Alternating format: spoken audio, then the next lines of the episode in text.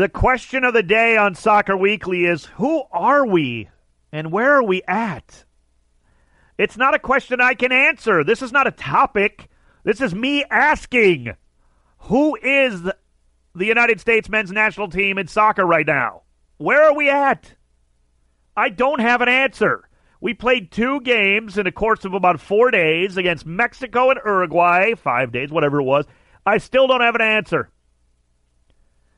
This is Soccer Weekly. I am Dave Denholm here on the home of world football in Southern California, the home of the black and gold, LAFC, ESPN LA 710. And for the next hour, I'm talking international football for the most part. We'll mix in a little bit of MLS expansion later, just a little bit of stuff, but mostly I got big top. Who are we?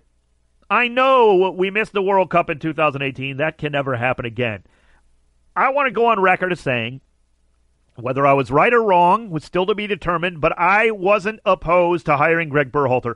Would he have been my first choice? No. My first choice was the manager he managed against in the game against Mexico, Tata Martino. I wasn't opposed, though, to hiring Greg Berhalter. I don't think he's a bad manager. I think he's got some interesting ideas. But I will say this one of the dangers of hiring a guy like Greg Berhalter,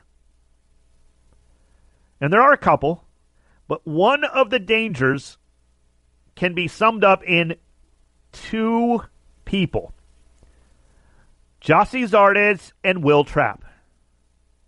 That's the danger of hiring a guy like Greg Berhalter. You bring him in from MLS, and he's fallen in love with a couple of his MLS players.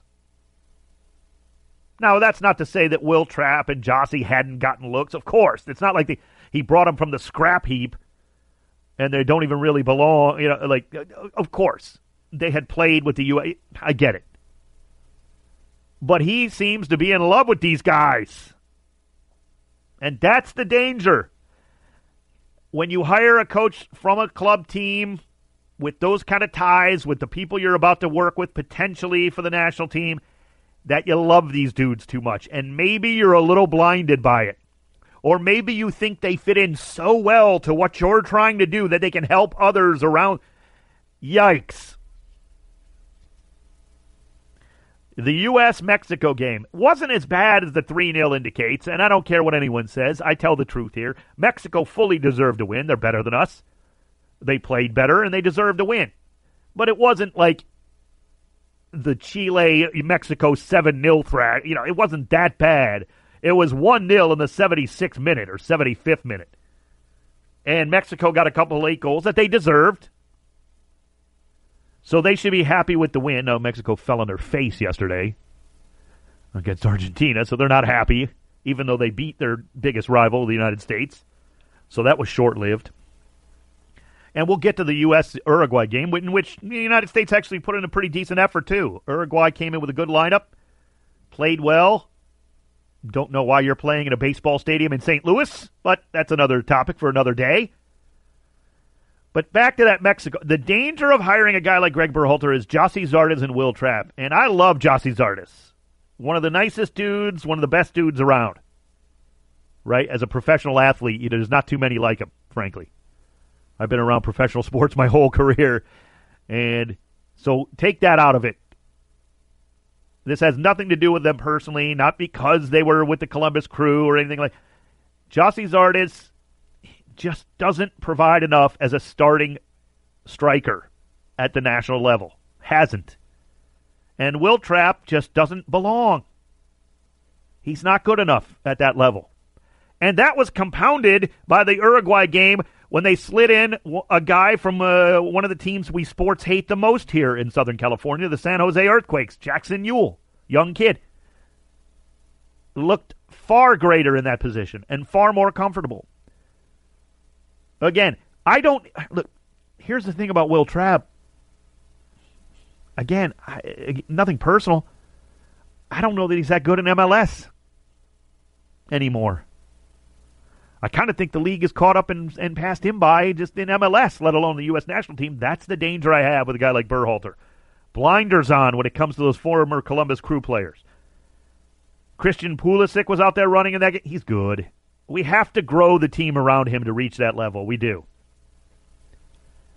Because there's not enough around him right now, whether it's Zardes or what. We have to grow this team. You got to build around him. And that is what I fear about a guy like Greg Berhalter with that American coach mentality that no one player is going to be. We're not building around just one player. No, you have to. I liked what I saw of, of Alfredo Morales. Not everything worked, and he had his moments that were a little shaky against Mexico, but I also liked some of the things he did. I liked him enough that I want to see a lot more of him. And I like the fact that he went toe to toe with Mexico and uh, didn't bow back down. But the thing about Mexico that so encapsulates El Tri, if I can spend a minute on them, right? These two friendlies kind of absolutely tell you all you need to know about Mexico. 3 0 against the U.S., 4 0 thrashing at the hands of Argentina without Messi, right? So it got messy with a Y. But here's what you need to know about Mexico why it's so all encompassing in a sense. When it's going well for Mexico, right? Oh boy, when they smell blood, oh, look out. El Tri will absolutely take you behind the woodshed. When they smell blood in the water, it is Shark Week with El Tri. They'll go when it's going well. Oh boy, you are in deep trouble as their opponent. When it's not going well, and a little adversity comes along with this group, boy, they crumble. House of cards. And you got to hit them on the right night. And the United States, they, Mexico has no fear of the U.S. right now, nor should they. And that's a that's a bad place to be if you're the U.S. But man, when Mexico starts to crumble a little bit, it is all or nothing with this El Tri team. Lautaro Martinez lit him up, and it was all in quick succession. And don't give I mean, look, we know we know the struggles Argentina has sometimes with Messi. This is not some powerhouse. They're a good team without Messi. They're a good, solid national team. Not great. Not world beating, but they ran over Mexico so quickly. Four goals in a span of what, 20 plus minutes? And it was done. I know Tata Martino's still trying to find his way a little bit with this team. He's still figuring it out. That's okay. These games aren't life or death. But it's really more about the mentality for Mexico. If things are going well, they're going really well often. But when they struggle, oh, do they struggle? You got to catch them in the right. Now, you got to punch them in the nose quickly when you play them. But for the United States, I, I, didn't hate what I saw against Mexico, and I really actually enjoyed the Uruguay match to a large extent. I thought Jordan Morris was lively, not just scoring the goal. That was kind of a fluke. Nick Lima made a good play on it. Oh, San Jose Earthquakes again. But I liked a few of the things I saw out of Jackson Yueill and Josh Sargent running around a little bit. So not bad. Overall, it wasn't the worst, but the United States just not winning games right now. That's not the point. And again, I'm teetering a bit on Greg Berhalter. Hey, we're going to talk with uh, the LAFC's Vince LaRosa coming up next about some of the black and gold in the international window and what went down there. Plus more of black and gold breakdown. We've got a giveaway, a money can't buy giveaway. You're going to want to stay tuned for that. All here today on Soccer Weekly. Dave Denholm and you. ESPN LA 710. Don't forget, you can podcast the show anywhere your podcasting stuff works Stitcher, iTunes, whatever. Go uh, search for Soccer Weekly. You can also use the ESPN Pod Center. Subscribe, rate, and review for the show. We appreciate that. We always appreciate the efforts of this fine young gentleman. Despite the fact he's a Juventus fan, he is the great LAFC Vince on Twitter at LAFC Vince. Vince LaRosa from LAFC.com and a friend of the show and a friend of ours, Vince. Thanks so much for taking the time, buddy. Always a pleasure to talk to you. Oh man, you made me feel good after calling me young just a few days after my birthday, but then you got to hit me with the low blow on the Juventus fan. but I love it, Dave. That's why I love you. Roma, baby, always Roma. Forza Roma. That's uh, that's my team uh, in Italy. But we move on from that because uh, we had a lot of international action for LAFC, highlighted by the fact that the Black and Gold were severely undermanned. First of all, in that game, most recently uh, on the road in Orlando. A, a very tough game, but a 2 2 draw. You know, Vince, I, I, let's go back to that just briefly. I got to say, I thought it felt like a win. Sometimes a draw feels like a loss. Sometimes it feels like exactly what it is. And then sometimes it actually feels a little bit like a win. I thought that based on all the things, you know, that were going against LAFC going into the match, I thought it was kind of a victory, really. Yeah, when you consider the, like you just said, all the guys that were out, the amount of starters, Carlos is obviously still on the men. Uh, but then also just the way we played. I mean, aside from about a 10 minute period where they just kind of lost focus and, and chipped those two goals, we bossed the action. And, and Bob Bradley, I think, was correct in saying that that third goal was, was on the offer for us. We could have been just a little bit sharper. Um, so when you think about a team that rotated that many players and still looks that cohesive and was bossing an Orlando team that absolutely needed a victory. They they can't yeah. deal with a tie. They they definitely couldn't lose. But they're getting they're having to put eight nine men behind the ball to deal with our uh, you know severely rotated squad. That's got to be a, at least a moral victory in some regards. Even if uh, Bob Bradley looks at it as saying like we still want three points every time we hit the pitch. Yeah, I, I don't disagree with that. It's it, I am not the guy who, who loves draws on the road by any means. You should play for wins with three points for a victory. But it did feel like I got to say though, even if you listen to the broadcast, you can kind of hear me pause when the Eddie Segura header. I thought it was going in. They would have won the game in the final seconds, but it just misses, and that's just the way it goes. So you take the two or the point rather. Uh, Vince, let's look at these international uh, duty for uh, speaking of all the guys that were gone. We saw Peter Lee Vassell get a goal and play pretty well in the uh, uh in the uh, Concacaf Nations League, along with the Nations League. We Mark Anthony Kaye. Vince. Finally, John Herdman woke up for Canada, and he's slotting him back where Kaye belongs. Right? Is this? I hope this is a uh, back to reality here for Canada and keeping Mark Anthony in that midfield spot. Absolutely. If he moves Mark back to left back, he should be oh. uh, reprimanded on the spot, uh, removed from his post because that, that this is going to be the way forward for Canada. And you know what's funny is Canada has a lot of nice pieces going forward, so it seems like if they can sort out their defense and, and find a left back, find a right back, which looks like they have, um, by mm-hmm. inserting Mark Anthony into midfield, you're really going to connect those pieces, and, and you could make make some noise. I think Canada can because they they have some guys going forward, and with Mark as kind of a linchpin, a guy that, that really covers a lot of ground.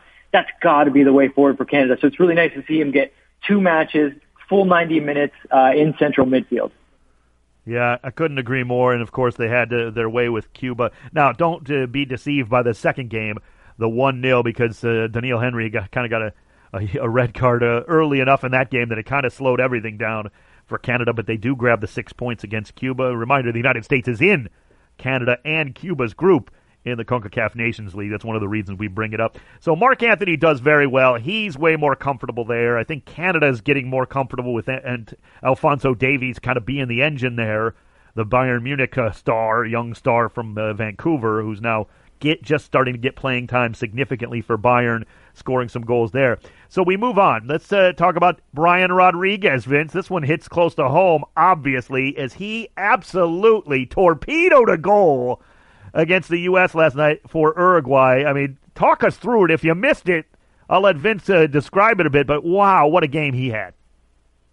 I mean, it was classic Uruguay, right? Lightning counter, get it to your most skilled players.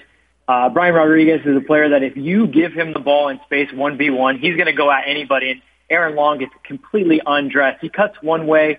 Uh, back, the, the great thing about the goal is he cuts off his preferred right foot to his left foot and absolutely rips the cover off the ball. If you had any uh, worries that Brian might be a player that is, uh, you know, wants to go one way or the other, he definitely dispelled those rumors because he absolutely clobbered that ball. I don't even see. I don't even know if Brad Guzan saw it, um, but that was a that was a goal that that really announced him uh, on the world stage because I know how how excited he was to get you know to move to LAFC, but then also to find out days later he was going to get his first full call up uh, to be able to capitalize on it with a goal and a goal where it was just a moment of kind of individual brilliance and technique. Uh, that's going to go a long ways in, in what he wants to accomplish as a as an Uruguay player. And I think we always talk about, you know, we want LAFC players, even though we miss them in moments where we don't take full breaks. We want them to go play well for the national teams because they come back with a, a little bit of added confidence. And I think uh, for someone like Brian, who had to change countries, move far, far away from where he's, you know, been in his kind of safe space, um, he's going to really, this is going to buoy him, and this is just going to be very good news for LAFC, especially going into times when we're going to need somebody like him as an impact player in the playoffs. Yeah, I couldn't agree more. And it was a very good performance. The second best thing about that performance was Oscar Tabarez took him out early enough that I didn't have to worry about an injury because Vince, when he went down early in the game, not early, but earlier in the game, and I didn't know what it was at first, I about threw up in my mouth for a quick second yeah. there when Rodriguez went down. Thankfully, I mean, I feel bad for the guy. He got rocked in the throat, and that is not a good thing, but it wasn't like a knee thing or anything else, and they just took him out just because it was his time to kind of come out of a friendly. So that was good news for LAFC. Walker Zimmerman, I thought, Vince, if anybody looked good against the Mexico, which really nobody did, you know, look great by any means, but I thought he actually had a good run against Mexico in that game, and it got away from the United States late, but that wasn't Zimmerman's doing. He was already out of the match. Yeah, he was already out of the match. I think uh, a lot of the talk's been about how the U.S. didn't deal well with uh, Mexico's press, but I thought a lot of the coverage was maybe, I mean, it wasn't wrong, but they were saying things like, you know, you don't have good passer out of the back. Walker's a very good passer out of the back. I thought he dealt pretty well yeah. with pressure, um, and at times was put on an island when teammates didn't deal well with pressure. I mean, when you turn well, you can say it Will Trapp your goal. You can, yeah, you can say it Will Trapp. You can say the name. Yeah. That's okay. I'll say it for you. Uh, yeah, I've already talked about that. Uh, yeah, it wasn't a good performance by him, and he kind of left Walker out to dry a lot, quite frankly, in that match. Well, two, so two uh, two Columbus players, or well, one former Columbus player. Uh, Zach Steffen's uh, idea of playing yeah. out the back is very different than mine. I, I know that they said that they didn't want to play it long, but man, you don't send five. You're a goalkeeper. You don't send five yard passes with the pressure that you're under. Um, so I think Walker, man, had to do some emer- emergency defending, and like you said, he was out of the match by the time they they kind of really put piled it on with those extra two goals. So I, I thought he I thought he did well, and I, I actually got a chance to talk to Walker just before he left. Um, it was right after that Minnesota game, and I asked him, well, you know, what what do you have to do um, in this moment? You know, you lost the game, you're disappointed, but you're going to the national team. He goes, the only thing you can do is to absolutely shut out what just happened, be absolutely 100% a USA player, and then once that USA duty is done, you're absolutely an LAFC player again, and that's the only way you can deal with international competition and being a, an international player uh, that gets called in on a routine basis. Sure, makes sense. I, I, don't doubt about that. That sounds about right. Uh, one final guy to talk about. I don't know how much you were able to see because I, quite frankly, was digging around. I wasn't able to watch uh, some of the stream that was going on with the under 23s for Eduardo Atuesta finally getting called up with Colombia's under 23s. Did you hear anything? What's the latest? You know, I wasn't able to get much of a stream, but I think one thing we can take away from it was Eduard was the captain of the side. Uh, that's yeah. a, that's a big, big deal. Um, before he left, we got to speak with him about uh, what the Olympics mean. Uh, in South America, uh, the Olympics are a big, big deal. Um, I know in some countries, maybe in the U.S., we're just kind of blasé about it because we've gone through so many Olympics and, and won so many medals. But in a place like Colombia, where they've never won an Olympic gold uh, in soccer, it's a big deal. So for him to be captaining that side, uh, it's just another step in, in what his bigger goal is, is, is being part of that big, uh, you know, the, the senior squad. Mm-hmm. Love that. Always a pleasure to talk to him. Always just cuts right to it, and he has great information. Check out his work for LAFC at LAFC.com. Check out his podcast with Max Bretos, and check him out on Twitter at LAFC Vince. The great Vince LaRosa. Vince, thanks so much for taking the time, buddy. Appreciate it. Thanks so much, Dave. Always a pleasure. You bet. Check him out at LAFC.com. As I mentioned on Twitter at LAFC Vince. Vince LaRosa, always on top of it for the black and gold. Speaking of which, black and gold breakdown still to come. We've got a giveaway, a money can't buy giveaway as well here on Soccer Weekly on ESPN LA 710. Substitution now. Look who's coming in. The young Uruguayan, 19 years old, Brian Rodriguez. His first appearance for LAFC. Soccer Weekly, ESPN LA 710. I am Dave Denholm. That was Brian Rodriguez's first appearance for the Black and Gold. That was against the Galaxy a few games back. Rodriguez made an appearance and then some for Uruguay, taking on the United States in St. Louis last night. And he scored his first ever international goal for La Celeste. And oh, what a goal it was! Turning around Aaron Long from uh, the New York Red Bulls, like a spinning him like a top in the 18, and then blasting it past Brad Guzan, who was basically defenseless, with a massive left foot. It was a th- absolute rocket, a, a lightning bolt. If you haven't seen it, you should check it out. If you didn't see the game on FS1, oh my goodness, what a goal from Brian Rodriguez. And he is who I want to talk about right now in Black and Gold Breakdown. One, two, three, breakdown! It's the Black and Gold Breakdown. Breakdown. Break it down like this. Right now. Well, obviously, we haven't seen a lot of Brian Rodriguez for LAFC since coming in on that multi million dollar transfer from Peñarol, the same club that provided us Diego Rossi for the black and gold. So, look, you haven't seen a lot of him in MLS, right? He came in against the Galaxy. He played a half against Minnesota United. He's still got to find his way into the LAFC groove, which, as we all know, has been very groovy this year in MLS as the LAFC is marching towards the supporter shield as the next great thing that they got to worry about here, and maybe breaking records in terms of goals and points for a season. We hope for uh, for LAFC. Now, Rodriguez, to me, as I looked at this guy playing with Uruguay against the U.S. Now, I'm not rooting for him then in terms of. You know, I don't want him to beat the United States, but boy, what a goal it was! You just in those kind of games, you're just praying that he doesn't get injured, and he's completely healthy afterwards. So, to score a goal like that was just the icing on the cake for him in a 1 1 draw. What I like about Brian Rodriguez, just even in the short minutes I've seen him, I saw him in the under 20 World Cup for Uruguay, had a very nice run there, played very well. I like the fact that he can, not only does he go after people, he goes after people with both feet. And what I mean by that is, how often do we hear of guys who, like, yeah, put him to his left, right? Force him to his right, force him to his left. It's his weak now, granted, Brian Rodriguez on his left foot is a thing of beauty. And I would say that is his stronger foot, no doubt. But we saw the uh, shot against the Galaxy, in fact, just over the bar in a game with the right foot.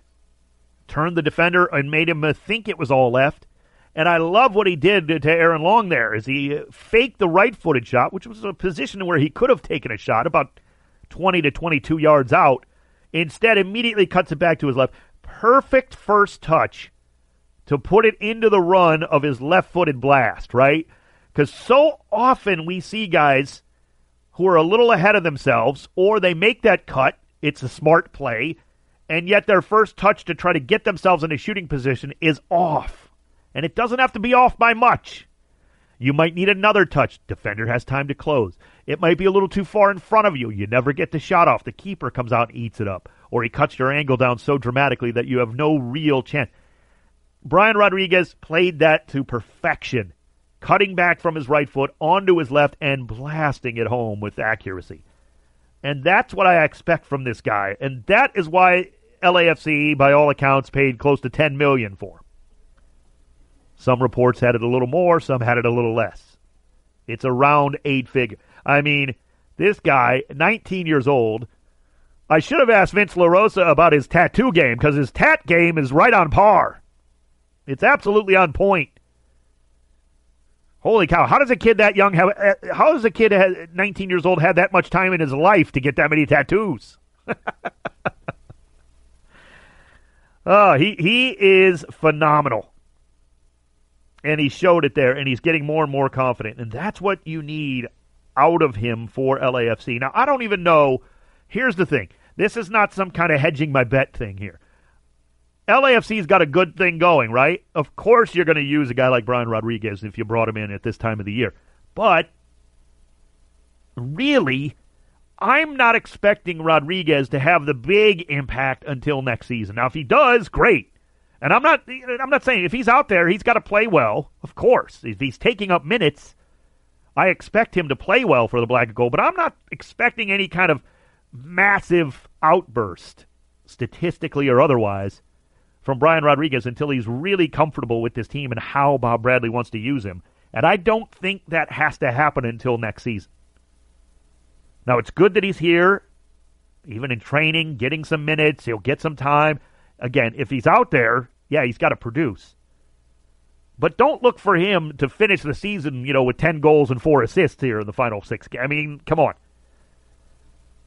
Let's get him comfortable use him the way that, you know, is most beneficial to the team, whatever that is, whether it's 20 minutes a night or starting and going the full 90. And let's really get him ready for 2020 because I think he will be a breakout star. Absolutely. No doubt in my mind he has all the tools and gifts to thoroughly to dominate an MLS. I'm not not even just be good, Now that doesn't mean the stats are going to always be. It's not going to be a Carlos Vela like season. You know, that's hard to do in this league. That's why nobody's ever done it until now. But he is going to be that kind of dynamic player. I can assure you of that. Hey, we've still got an MLS expansion re- report card. Got to talk about some of this expansion going on, and we have that giveaway, all that and more. I'm Dave Denholm. This is Soccer Weekly on the home of the black and gold here on the Black and Gold Breakdown, ESPN LA 710. We were talking during the break a little bit, my producer Mario Riaz and I, and boy, time flies when you're talking soccer here on ESPN LA 710 here on Soccer Weekly. I am Dave Denholm joining you each and every week for an hour, the uh, best conversation you can have about the beautiful game. Segment four already. Holy cow, is it moving? And uh, don't forget, we still got stoppage time to come. But uh, right now, I want to talk about first the LA Care Injury Report. At LA Care, our mission has always been to provide quality, affordable health care coverage to all Angelinos. For more information, visit lacare.org today. LA Care for all of LA. You saw Brian Rodriguez for Uruguay in that U.S. game last night. He took a shot to the neck earlier in the game. He got up, though. I mean, the training staff checked him out. He did come back into the game right away. He was subbed out later after scoring a, that beautiful goal, but he looked okay, you know. So just, uh, you know, looked fine, uh, all things being equal. LAFC, you know, still the question mark with Carlos Vela, the right hamstring strain. I think they've been very cautious when it comes to Vela. Why not? Right? You're in you're in the driver's seat, obviously, for the supporter shield. You're looking good. Uh, no need to rush him back. Dejan Jakovic still questionable with the left adductor strain, and uh, those are the only two real uh, real question marks. Questionable for Philadelphia, who LAFC play on Saturday. Warren Creavalle and Matt Freese, the uh, backup goalkeeper. So not a lot of injuries for Philadelphia Union. They look like they're going to be healthy for that match. You'll hear it right here on ESPN LA coming up on Saturday night for the black and gold. Now, as we look, uh, well, do I really want to taunt you anymore? Let's get right to it, shall we? Uh, we got a giveaway. Money can't buy VIP giveaway right now. Are you ready for your shot? An LAFC Money Can't Buy experience, courtesy of ESPN LA 710 and the Black and Gold. Next Saturday, September 21st, LAFC is taking on Toronto FC back at Banc, 7:30. The LAFC VIP experience includes two game tickets, an autograph ball signed by the entire Black and Gold squad, pre-match sideline access to watch the teams warm up from the sideline. Right now, we're looking for callers number seven and ten, both to win that LAFC VIP experience. You're both going to get two game tickets and an autograph ball, and you're going to be on the uh, sideline for the pregame and watch them warm up. Callers number seven and ten at eight seven seven seven ten ESPN. That's eight seven seven seven ten three seven seven six seven ten three seven seven six. That is the number. Caller number seven and ten, guys, and uh, those are the winners of the LAFC Money Can't Buy experience here, courtesy of ESPN LA 710 and the Black and Gold. So thank you so much for listening. We appreciate that. We love to reward you, the loyal soccer fan here in Southern California. I want to talk a little bit about something. You know, we, we've kind of been dealing with international stuff all show. I do want to take a look at something a little bigger than just standings or individual games and what's going on in MLS. It's the expansion in Major League Soccer. I know it's a popular thing to talk about in a lot of ways, but I want to look at it right now, and I want to kind of just let's break this down a little bit. I want to give an expansion report card. Some of it's way early, obviously, but hey, it's sports talk radio, right? We can do it. And some of it we have a chance to kind of take a better look at. And I'll start with FC Cincinnati. Their first year in the league after having a good run in USL and kind of really building the franchise up from grassroots. Well, their first run in MLS looks like a team that came from USL and is getting their head trounced in MLS. One of the worst teams uh, in league history, realistically. 521 and 3 currently. They're awful at home. They're awful on the road. They've just been awful. They're minus 43 goal difference. They're going to break the record for goals allowed in all likelihood. They've only got 18 points on the season. I mean, it's been a mess. Despite the fact that they won their second match in history in MLS. It's not been a good run. They've already changed managers. To me, the re- I don't grade FC Cincinnati just on their record, okay? It's been a bad year that way. But I don't understand if they understood what it really was going to take, the way they built the team. Now, you can make arguments that some markets are not going to be able to spend like LAFC or Atlanta. Okay. I understand that. They may have to take a more diligent approach but it is not. It's not been good when you are bringing up the manager from where you were. You're firing him already. It's it doesn't bode well. Now I know they're trying to kind of do a reboot here with uh, some Dutch influence, which I really think could be a good a good thing. I, I like what I've seen so far out of uh, kind of this reboot. So all things being equal, maybe it'll work out for them. But I thought they just kind of were throwing darts at a dartboard a little too much. And it, it, look, they have the fan base. That's the thing about FC Cincinnati that they are kind of blessed with, really. That this fan base is really, really good and really, really hungry and smart, and they know what it's going to take. But I think the the danger of it is sometimes with this, you know, for lack of a better word, maybe a smaller kind of club. You know, they got to be careful with how they spend their money in, a, in ways. They can't just go out and go crazy.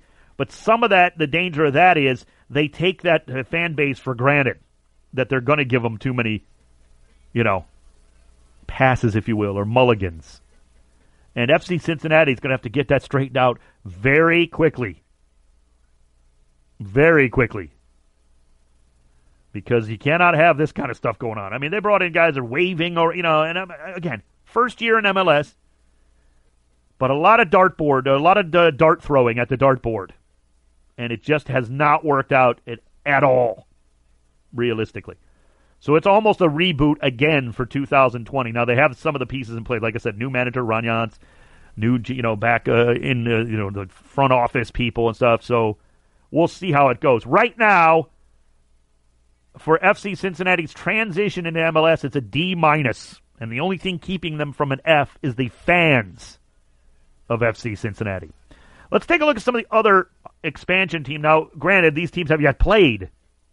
And I want to bring in uh, Mario, talk a little bit about this, Mario. And I want to kind of highlight and juxtapose kind of a little bit of FC Cincinnati with them as well. But Nashville, Austin, and Inter Miami, right? Right, right. So all of a sudden now, Mario, all we're hearing about Inter Miami is a couple of the young players they've signed already, right? These kids from Argentina who are really highly thought of, highly touted prospects – 18, 19 years old, uh, international player they're signing. And, you know, Austin hires Josh Wolff as their manager. Okay, maybe he's going to be a great manager. Who knows? Give him the benefit of the doubt. Nashville, okay, they signed a, you know, they did sign an international uh, recently, but I understand it's Miami, Mario, and maybe that's all it is, meaning the city itself, right? That's a huge part of it. Yeah, I guess, right? It, Soccer it, players around the world, football players around the world love them some Miami. That's for they're sure. They're not going to Austin. Yeah, I mean that's the problem, though, isn't it? Is that all it is realistically? That's kind of the difference, I guess. Well, Miami and the name David Beckham as well. Yeah, no, but that's what I mean. He's talking. The rumors are flying around about Leo Messi. Oh, he's not going. You know, yeah.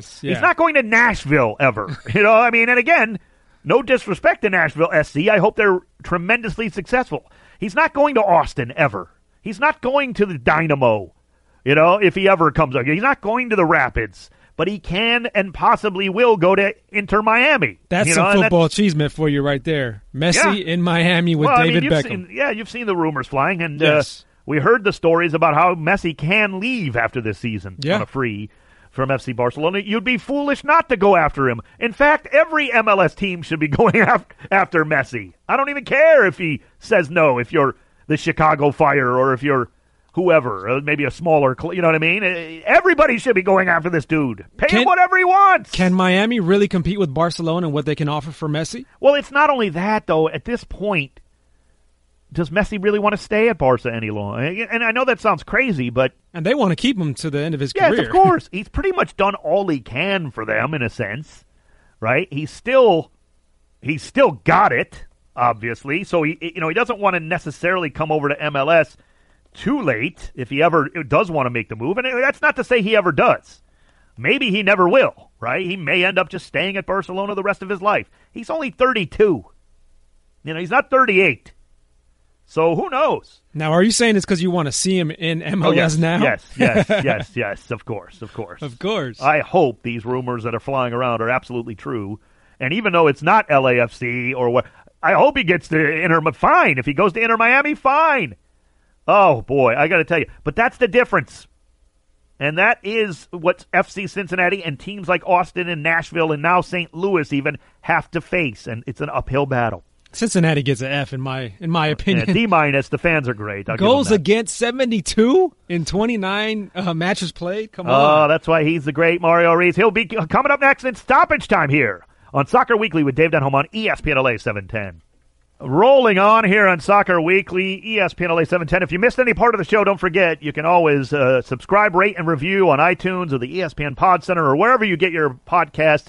Just search for Soccer Weekly with Dave Denholm and subscribe, rate, and review it. You can also follow me on Twitter and continue the conversation after the show at Talk Soccer on Twitter and uh, also Instagram, Dave underscore Denholm. Time now for stoppage time. What time is it? It's stoppage time! Yeah, stoppage time! It's stoppage time! Right now!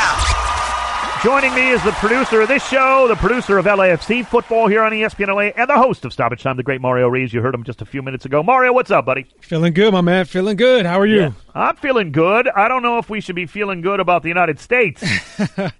Yeah, we did get a chance to watch what two games here in the past few days: a one-one draw to Uruguay and a three-nil loss to Mexico.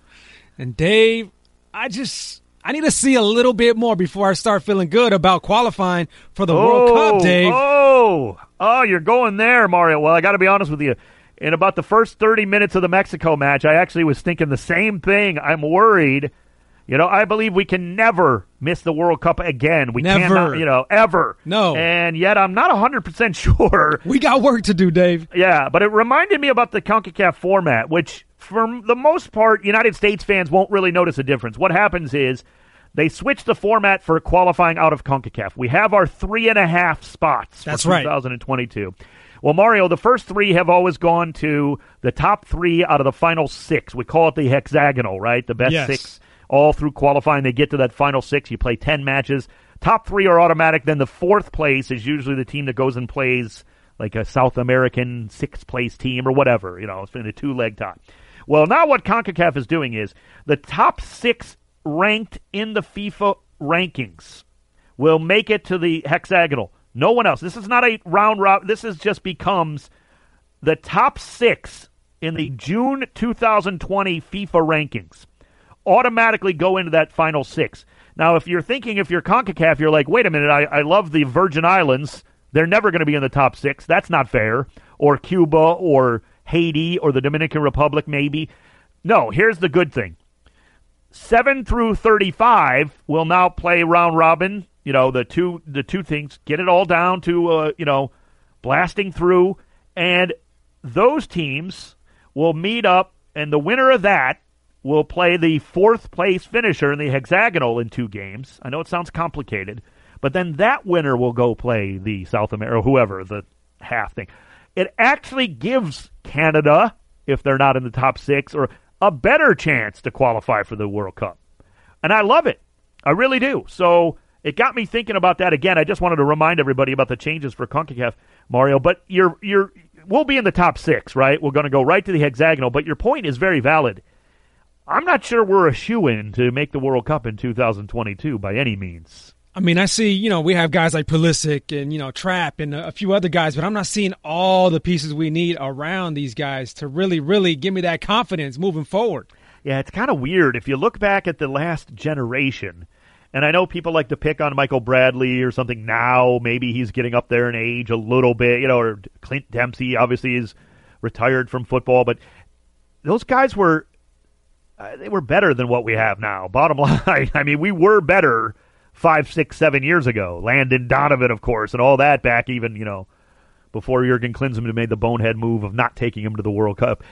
We were better seemingly, and I, I mean, we should be better now as the world, you know, the country grows into soccer, and yet it's just not meshing. Oftentimes, it's kind of scary, really. And it's You a know? shame because we have a, such a great player in uh, Pulisic, and he's Yeah, not. and, I- but I think we have the talent. I uh, look if Berhalter is not the right guy, it's going to be a struggle. It doesn't matter what kind of talent you have. If the manager doesn't do right by them, we're going to struggle. But I do believe we have the talent in this country. I really do. Where we're going to, we should be able to walk through the hex with Mexico and be the one-two. I mean, look, you might lose to Mexico. You know, they might be the best in the hex. You should have no trouble qualifying for the World Cup, Mario. That's the bottom line. And it, it, there's no way we should be thinking this way in late 2019. And yet we're right to think it. We should not be having these issues right now. That's the bottom line. Unacceptable. Yeah, too much talent.